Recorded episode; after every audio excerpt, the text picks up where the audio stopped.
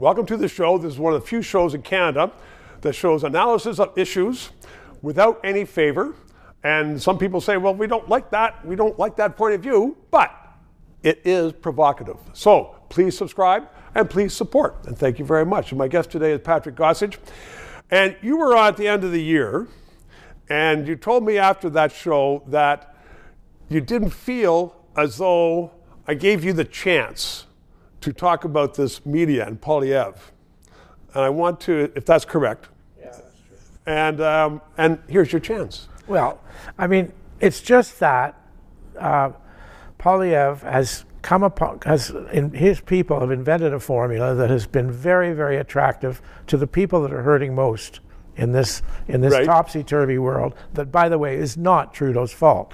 No, it's not all And, his fault. however- but he did make high expectations. Yeah. You know, world problems, but some people would say Canada is worse than that. Well, anyway, um, so you know. Um, But if Trudeau- it was unfounded, Tru- it what? wouldn't it wouldn't be good, would it?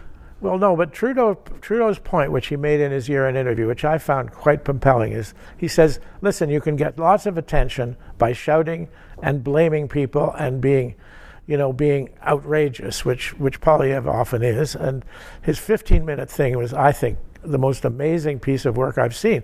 This beautifully produced uh, 15-minute rant, really, uh, Right. by Poilievre, and and here's a man with absolutely no policy pretending he, he's ready to be prime minister of Canada. Now that is where the next election is going to hinge for sure. But did not wait, wait, wait, hang on, let ahead. me finish. Yes. People are now going to start looking at him and looking at what he's saying and realizing that he has no solutions to any of the problems. And in fact, today in Toronto, a half a half a, 500 million dollars goes to housing. Trudeau's got the word that the federal government should be in housing, and it's actually helping people. Dental, the dental plan is actually putting money in people's pockets. If you're over 87, No, no, no. It's going to be it's going to be applicable to anybody, to everybody, and you know. And he says we're actually doing the hard work, which is true, to try and and put money in people's pockets in within our jurisdiction.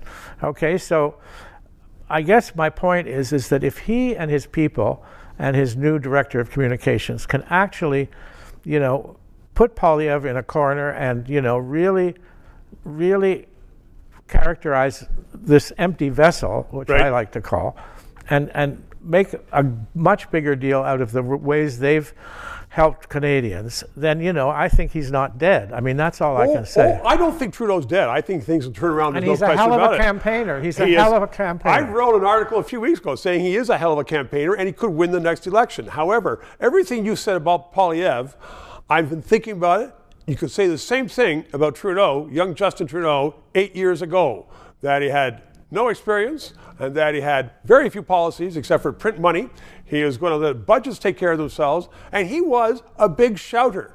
Stephen Harper was the prime minister, restrained, responsible, and Trudeau would go out there in, in hysterics. Yeah, well, anyway, I mean, Trudeau's been a much more, uh, much more settled and mature politician recently, for sure. In fact, he's overscripted, in my view. Ah, there we go. I'm going to be overscripted. Three minutes. Thank you. this show provides independent analysis of the issues. We are not paid by the government.